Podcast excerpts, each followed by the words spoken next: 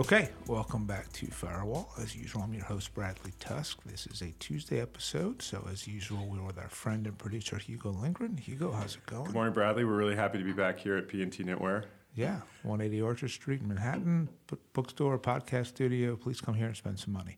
Do you uh, think, I, I, does Ron DeSantis' book come out this week? And if so, will it be in the store? I, we will sell books that the public wants to read. Now, I will note that I don't think our customer base wants to read it what was interesting was, you know, it was a huge seller everywhere and not at P&T Knitwear. What's that?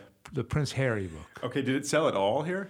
Like five copies. Five copies. Nobody wanted it. Which, by the way, I kind of loved about our customers. Right. I mean, I'd rather sell more books. It would help. But yeah, I was going to say. But I did. I did kind of love that our customers. So um, I have not talked to Julie about the DeSantis book. Um, would what would you say if she gave over the entire front of the store? It is coming out tomorrow. It's called "The Courage to Be Free." Sounds amazing. If she thought that that would sell enough books and would not long term damage the store's away. reputation, then yeah, I would be fine with probably it. Probably would long term damage the. Yeah. Uh, I would I would ask her whether, why she thought that was a good idea, but. Um, well, the bookstore is kind of incredible. I was I was in here last week, and it was very busy, and there was just a great vibe here too. So yeah, whatever. look, this other than the fact that this bookstore is a phenomenal way to light money on fire, there's nothing about it I don't like. I like the team. I like the books that we sell. I like a little more fiction, but I like the books that we sell. Podcast studio has been a hit. The event space is used almost every night, and we get really high level authors in. Cafe makes good coffee. Like it is a everything that I would have said, here's what I want it to be. Yeah, that's great. It is. I would just like to lose a little less money. Right. Well, maybe that'll happen.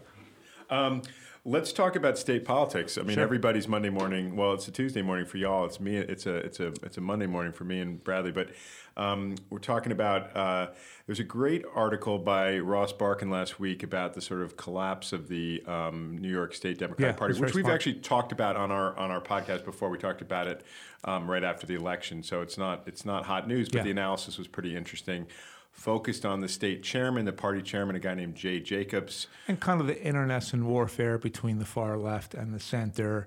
I think Ross captured it pretty well, although Ross' tendencies tend to be probably more sympathetic with the far left. But, you know, I think what the article made me conclude, and I'm not sure this is sort of what anyone else did, but is why, why do we have to have a state party? Right? Like, I understand it's convention and tradition, and they have a function of collecting resources and then refunneling them out to candidates and all of that. But their returns are terrible, right? They have a horrible track record. They don't have any. You're just sort, talking about the Democratic, the New York Party. State yeah. Democratic Party. Yeah. They lose consistently races they should win, whether it's in the primary or the general. There's no sense of who they are, what they believe in, what they stand for, or anything else.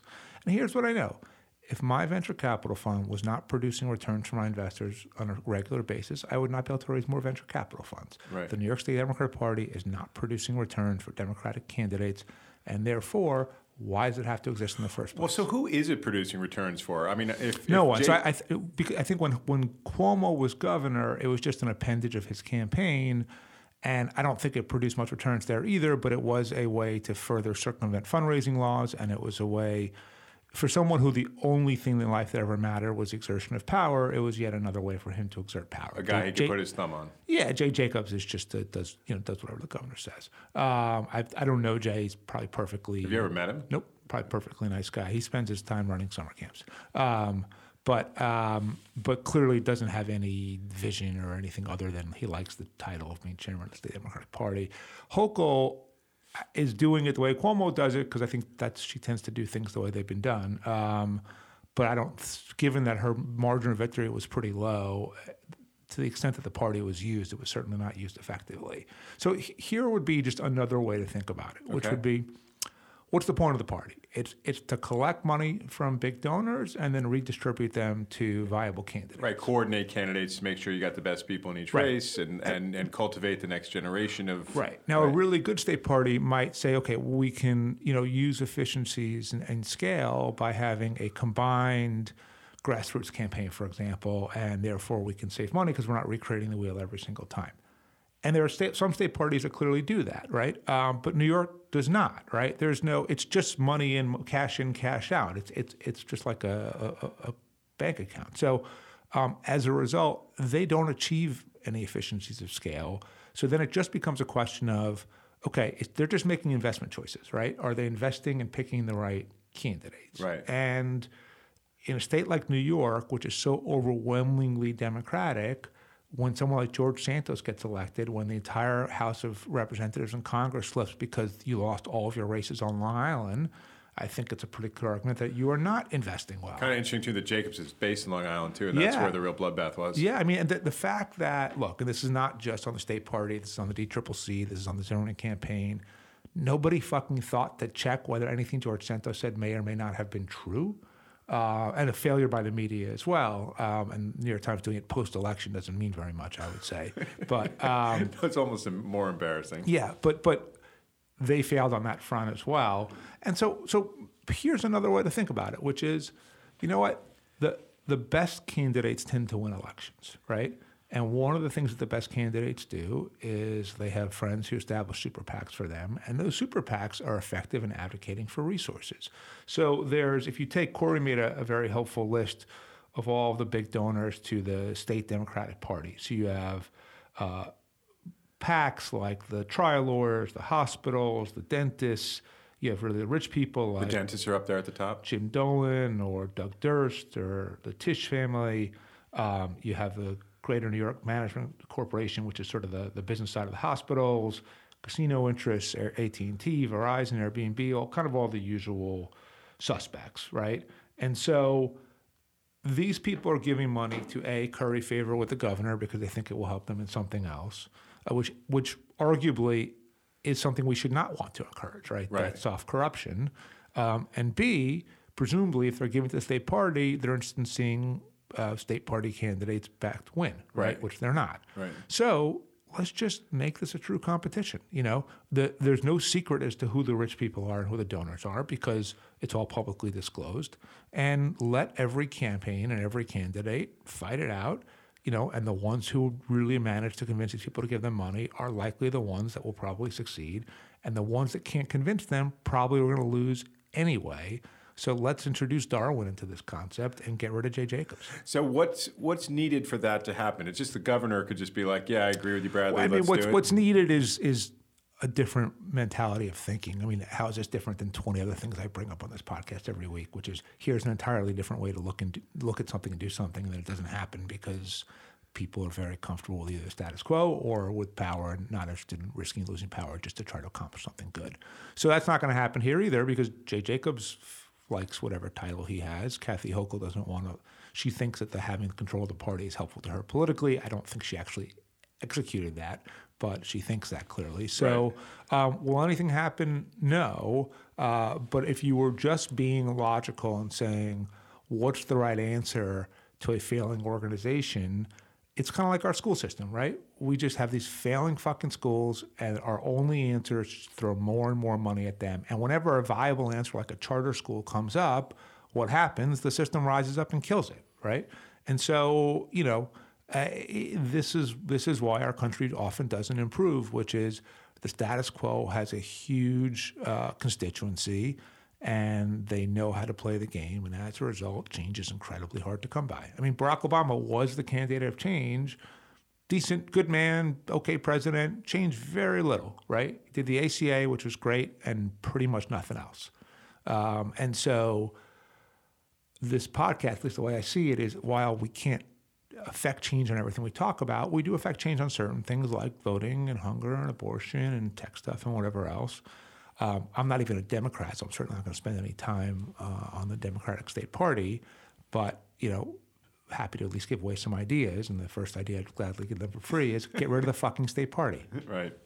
Um, there's an election in Chicago Tuesday, today. Yeah. You're listening to this. Um, Lori Light, Lightfoot, excellent name, Lori Lightfoot. It's a good name. Um, she uh, could well be the first Chicago mayor in 34 years to lose an election, which is kind of incredible. Yeah. Um, uh, there's nine candidates. There's going to be a runoff. Um, what, what I guess what is happening there that is relevant? I guess first of all to you as a as a New Yorker, you have Chicago roots and ties. You you you obviously care about what happens to the city.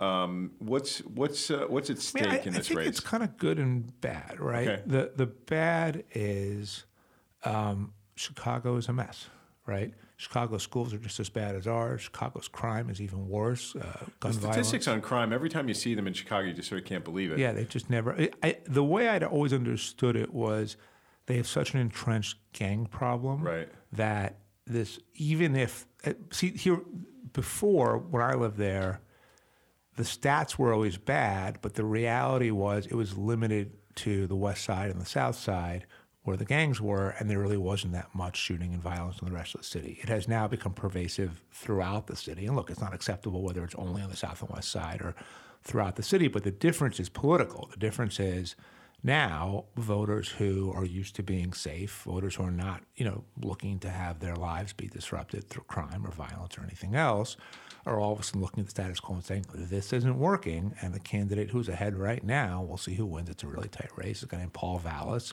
Vallas is a kind of career politician and education expert. He's been the superintendent of a couple of different school districts. I'm not sure to any particularly good results, but he's done that. He runs for office constantly.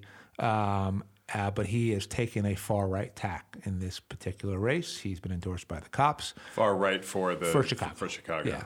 Um, and as a result, whenever non traditional primary voters who feel unsafe f- feel that way, they tend to engage a lot more, whether it's in a primary general election. That's how Rudy Giuliani became mayor here in 1993. It's how Mike Bloomberg became mayor here in 2001. And if Lori Lightfoot loses, and look, Lori's really smart and she has some good ideas and you know, but but with that said, you have to look at the reality of does my city feel safe? Does it feel clean? Are the schools functioning? Are the parks okay? Like city, what makes city government so wonderful in many ways is that it's so tangible and concrete.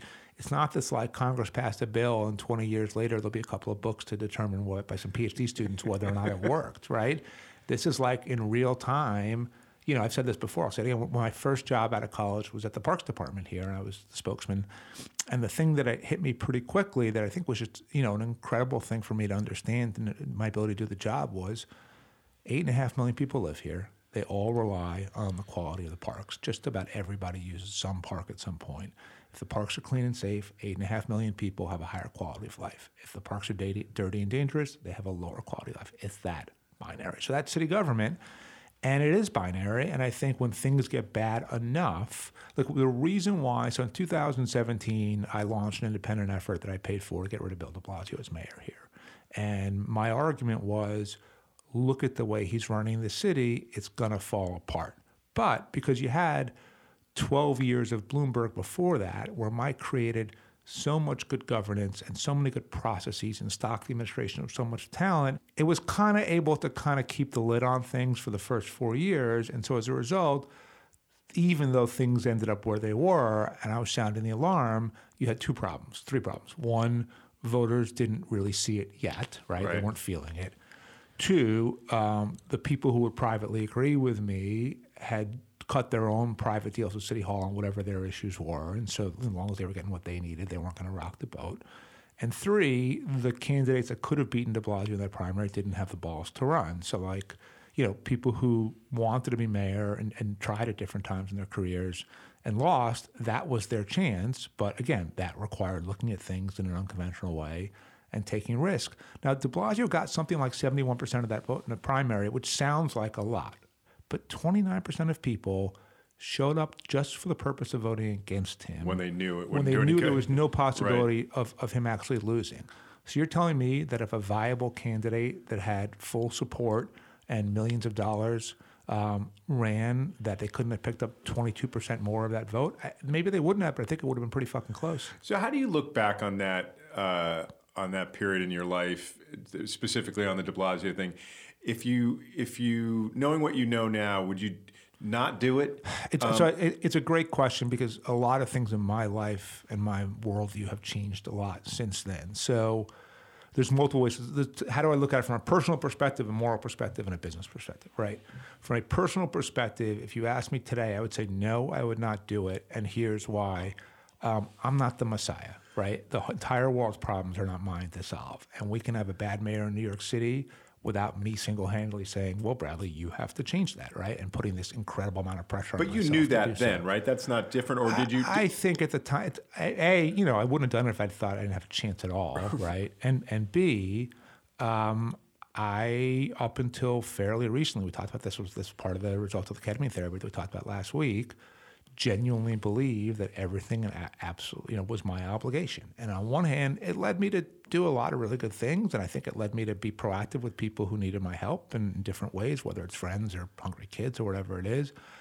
But at the same time, it's a terrible way to live, right? Because you can't solve all the world's problems, and uh, you just put yourself out there and get the shit beat out of you. So look, I still do it on things that I believe in. Obviously, I speak my mind on this podcast every week. I do it in my columns, my books, my teaching, um, and then in our work out of the foundation, out of the fund, everything else. But with that said, I, can't solve all the world's problems. And so today, I mean, I, I don't think Eric Adams would deserve the de Blasio treatment, but let's say he did. I do not think that I would single handedly do something. Now, if a bunch of people came to me and I thought that there was a viable coalition where I'm not going to be the only one putting in the money, not the only one taking the political beating, Right. I'd consider it, but I don't need to be the fucking, try to be the messiah. How close do you think you got in terms of like in the room with with a candidate who Not close. I, I, not I- close? I, got close in that every viable candidate met with me and talked about it. Yeah, because everyone Yeah. is flattered by the idea of, of someone who had been Mike Bloomberg's campaign manager saying, "I think you could win." Right. But at the end of the day, it, it took balls and, and none of them had it, and then it took vision and none of them had it. So that's the that's the pers- Personal, right. personal answer. Professionally, on one hand, you could say it was bad for us. One, I took on City Hall, and then there was an entire four more years of their administration where they fucking hated us. So from the political consulting side of our business, not particularly helpful, right? On the other hand, here's what I think it did, and maybe this is just me making myself feel better in, in retrospect, but because by myself, I said, fuck this. This guy's a terrible mayor. I'm going to try to do something about it. I started paying for ads and having press conferences and doing all this stuff. It came off as crazy. And, and on one hand, crazy's bad, and I think it certainly scared away probably potential clients. I think our LPs generally don't like investing in people who are crazy. On the other hand, I would argue that it changed the perception of not just me, but of our work completely. And I think as we run campaigns in New York and beyond, but especially in New York, there's always a fear in the back of the mind of whoever it is we're talking to that, like, they could do this to me too. Right. Uh, and I think that has been enormously effective for the business. It was not why I did it. I didn't see this as a, a benefit when it happened. I didn't even identify it as a benefit when it happened. Um, but I do think that it distinguished us from every other consultant in New York because everyone else purely does, does safer stuff. the safer stuff and where the money is. It's like I that Thomas Schelling theory about dancing on the cliff. Remember that one? No. Like if you're if you if you I guess if you're wrestling on the cliff with somebody else, you need to convince them that you're crazy enough to throw both of you off the cliff. and Correct. then- and then you win. That's what I did. So, um, so yeah, I, I think that uh, it had some ancillary benefits. It had some ancillary uh, flaws and problems to it. I did the right thing for the right reason, but not because we lost, but because I can't live my life in a way where I feel obligated to solve every problem every day. And I don't have to be the only person speaking truth to power. Um, I wouldn't do it again for my own well being. Right. So let's let's just close like close the loop on Chicago.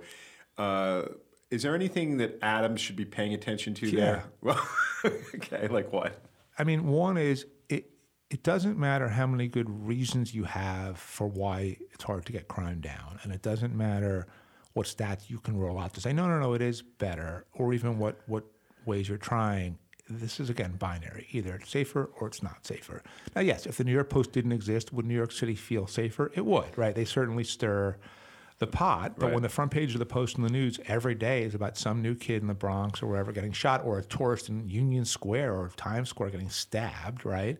Then that creates an atmosphere of, of, of panic. Now, look, in fairness to Adams, uh, the Bloomberg world, the Giuliani world, had two tools that Eric doesn't have. They had bail and they had stop and frisk. And those are two incredibly powerful tools. Stop and frisk was ruled unconstitutional. Bail has been the result of some horrible decisions by state legislators. Um, and as a result, it is much harder uh, to fight crime when you can't stop people who you think are likely carrying a gun. And even if you did stop them and, and caught them, they'd Yeah, be maybe. back out in the street in an hour, right? With that said, um, and I think that the weed shops are a good example of it. And we've been talking about this for months because I wrote a Daily News column m- many months ago saying, "What the fuck? Why aren't you guys doing something about this?" Um, Say what that is. So, so, so there's, there's, as I understand it, 1,400 illegal weed shops. If you have spent any time in New York City at all, you know exactly what I'm talking about Yeah. because they literally populate every single block. Sometimes there are multiple. Like on where, we- where we are at the bookstore, I once walked from just Houston to Rivington, so two blocks on Orchard, five. How they all stay? I don't even know how they stay in business. I understand Just- they don't pay taxes or licensing fees or anything else, but still, how much demand is there, Yeah. right? But but putting that aside, I think we're still one legal dispensary in Manhattan and 1,400 illegal in New York City, right? So until um, they do something about it, it just looks like there's lawlessness. And look, I, if you said to me there's a world where you know anyone can have a, a license, just like a liquor store, right? They just have to meet certain standards, as opposed to like, oh, you have to win this from the state and pay this fees and everything else. Um, that could make perfect economic sense to me.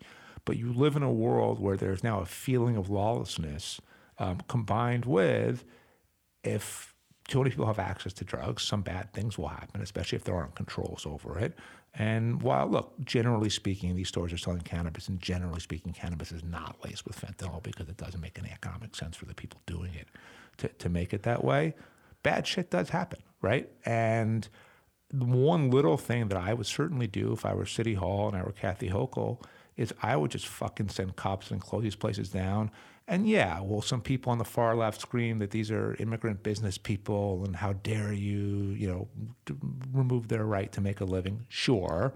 Um, will they seems nec- like that would be pretty minor, though. uh, that was the the argument early on to why they weren't doing it was they didn't want to be attacked by the left. Um, and will there be maybe a lot of those people ultimately released, overturned, reopened? Sure, it doesn't fucking matter. The point is, go put 1,400 padlocks on doors in the next three weeks. And that, so I'll, give you a corollary, and it's, it's a small one, but it was one that I've experienced, which is so when I was in law school, I wrote a paper on, on how you would use social norm theory to get more people to comply with the leash law in New York City. I'd been at the Parks Department before law school. I went back to the department after school. I showed uh, Henry Stern, then the commissioner, my paper, and I said, "Can I do this?" And Henry, being Henry, said, "Okay." So I create this whole initiative, and the most important thing we did was for a period of time. We gave out tickets like fucking crazy. That was the best thing ever. Was this the cops doing it? It was the Parks Police, PEP. Okay, Park and they were they were into it. They did it. They were into it, um, and there was a photo one day. It was the cover of either the News or the Post of a Parks police officer on mounted horseback swooping in to give someone a ticket. That probably resulted in more compliance that one photo than anything else ever been done combined. Because once we sent the message that a this is wrong and shameful, you are hurting other wildlife, you're hurting other dogs, you're destroying our parks, dog shit everywhere, everything else.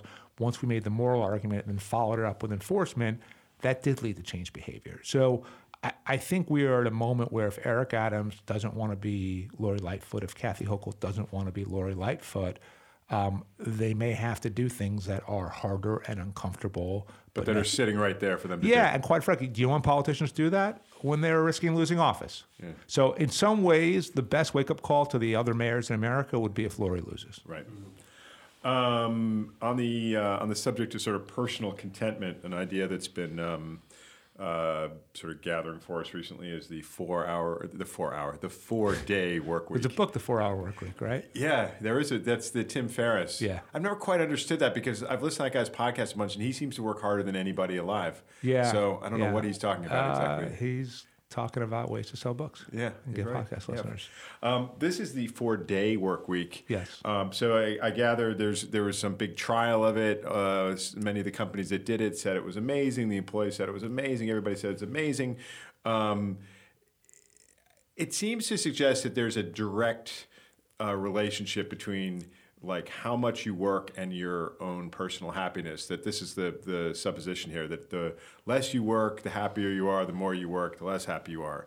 Is that a, a I mean, I don't, I don't entirely agree with that because, but let's let's just say there's a subculture of people like me, and I, hopefully like you and Corey sitting here, that really enjoy the work that they do. If doing the work itself brings you joy and happiness, then obviously more of it brings you more of it. That still doesn't mean that if you were to work 24 hours a day, you'd be happier than if you worked 10 hours a day. There's clearly a balance, but I like 80% of the work that I do, and some of it I really enjoy, like this.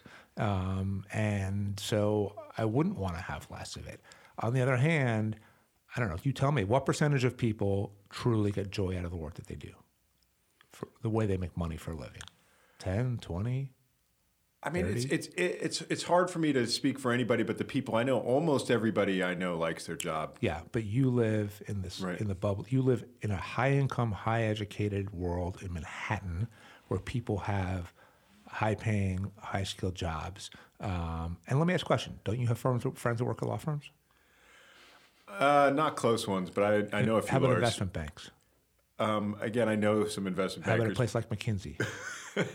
I think the people at McKinsey like their jobs, right? I mean, because they just like making PowerPoints all day and doing nothing else? Well, I mean, they have the people make the PowerPoints for them, and then they just go there and fly around uh, the world. And... Well, but I'll tell you, though. So a, a friend of mine... Here, here's the PowerPoint my staff was, made I, for I me. won't name him, but he was at McKinsey, had a high-level job there, left to go be the CEO of a, a company instead. And what he said to me was when he got promoted to partner, instead of just being in Indianapolis four days a week, you know, with the client – he was spending four days a week traveling from Indianapolis to Milwaukee to St. Louis to Cleveland, overseeing teams at all these clients. And it was like, it was just as fucking bad, if not worse. Than McKinsey. Yeah. Or like ask someone as a partner at a law firm, they don't start billing less hours when they become partner, right? It, it, the, the, competition never ends. So um, I believe that there are people that we both know, but I think, A, we're going to know a much higher percentage of people in that category than would reflect the population as a whole, both in this country I, I and globally. That. Yeah, yeah. And B, um, I question whether those people all necessarily really do enjoy their work. Well, still, so the four four day work week. Now you, now, you think of this a couple different ways. You're you're both uh, uh, in terms of your own like relationship to work, but then your company's relationship to work. Like like what is the four day work week something you'd want to have at Tusk if someone came to you and proposed it? Well, what would you say? I, I would say this. So one is, um, as you know, generally open to to new ideas, right? Um, and look, we like everyone, were remote work during COVID. And the truth is, we were no less productive. We were no less effective. We didn't win any fewer campaigns. Our revenue didn't go down. It went down a little bit during COVID, but overall, we did okay. And so, at least Tusk Strategies, I have not mandated a return to work. Come in if you want to. Don't come if you don't want to. If your manager says you need to come in on this day for this particular thing, then you got to do it. Um, but as you know, there are a lot of days you walk into our office and we can comfortably seat 50 and there's 10 there. But you guys and, have pretty okay high standards that. in terms of responsiveness, though. Well, so the, the, the, the, reason that would make it a little hard for us specifically is at least Tusk Strategies is in a client service business, right? And to say, okay, we're just not going to, it's one thing that the social norm is that on weekends people don't work. With that said, if a client emails someone who works for me on a Saturday and that person doesn't respond, they're not going to work here, right? So we don't have to be proactive on Fridays, on Saturdays and Sundays in the way that we are the rest of the week. But unless the entire world adopted a four-day work week, so there was no expectation. So a Friday was like when you have President's Day or some sort of holiday Monday, it would be hard for us specifically. And then at the venture fund, I think it'd be even harder because look, this is different. You know, you are investing in people who are maniacally focused and dedicated to an idea that they believe they can turn into a billion dollar business. And they don't take the they don't Friday, they don't take Saturday off, they don't take Sunday off. And you know what? If one of my portfolio companies needs me on a Friday or Saturday, Sunday, I'm fucking there. Yeah. Have you heard about this concept called bare minimum Mondays? No. Basically just means, you know, you kind of take a breather Monday. You, you're technically working, but you don't really do much. Wouldn't Friday be a better day for that? Yeah. Well, I guess, you know, some people have the real stress out on Sunday night. So the Monday, the sort of idea that Monday is a kind of like easy day maybe reduce, reduces the stress on Sunday night? Maybe. But l- let me do this. I will say, though. Bare minimum Fridays is your better idea? Yeah. So now I'm starting to sound sort of dubious of all of this. But um, one thing I noticed, I think I've said this on the podcast before. So for Tusk Strategies, at least, we made it optional. and most people don't come. And I, there was a team meeting, and I said to them, look, when Mike Bloomberg was mayor, he got to his desk every day at 7 a.m. You know when I got to my desk every day? At 6.45. And if I were you, and I were ambitious like I am, and I knew that the people who run the company are all in the office every single day, I would see that as a tremendous opportunity to make an impression, to build relationships, to get ahead. Um, and you know what? I thought that there'd be sort of a big uptick in attendance after that, and that was not. And what that means, and it's okay, is I have a lot of really hardworking, talented people who care about their jobs, but they're not that ambitious. They're somewhat ambitious, right? They want to make a good living, they want to do interesting work. Um, but they don't need to make the kind of money that I've made in my career. They don't need to have the kind of titles that I've had, accolades that I've had, power that I have, right? They're totally content with much, much less. And you know what? Good for them. I think that's actually probably a better way to live. So, um, do I think that they will be as successful as the people who really put in the sacrifices and work? No. But at the same time, with that said, is it possible that this current generation just has a much healthier attitude between the balance of work and life, and that for the course of their lives will benefit them? Uh huh, for sure. Okay, so we have two more main items on our agenda and then your recommendation, but we don't really have time for both, so I'm going to have you pick and we'll push okay. one to next week. So, would you rather talk about the sort of the new survey on the state of uh, young venture capitalists um, who are all kind of bummed about like the sort of closing window of opportunity, um, or starting your own country?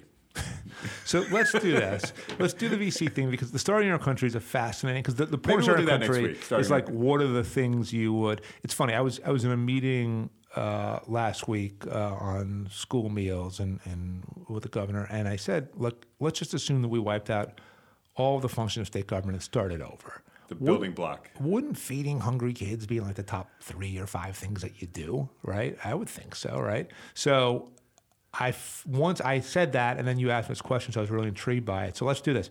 I'll answer the other one, and I will make an actual rather than just doing it off the top of my head. Right. I'll come in next week with, with a list with Tusk. The first ten Tusk, things if I was starting a country okay. that I think matter. You're gonna, you're gonna need a good name first. Abby once, when she was like fourteen or so, she wrote a state constitution for a fictional state that she would like to live in it was very libertarian. It was interesting. Really? It was like Montana, basically, for a wow. kid that's never lived outside of Manhattan, pretty much. Well, that shows you, right? You want what you don't have. Yeah. Um, um, so here was the point I wanted to make on this. So your your argument, or what you've been reading, is like every single industry, when things are going gangbusters, there's tons of opportunity. Everyone's making money. Everyone's having a great time. Everyone's a genius, right? right.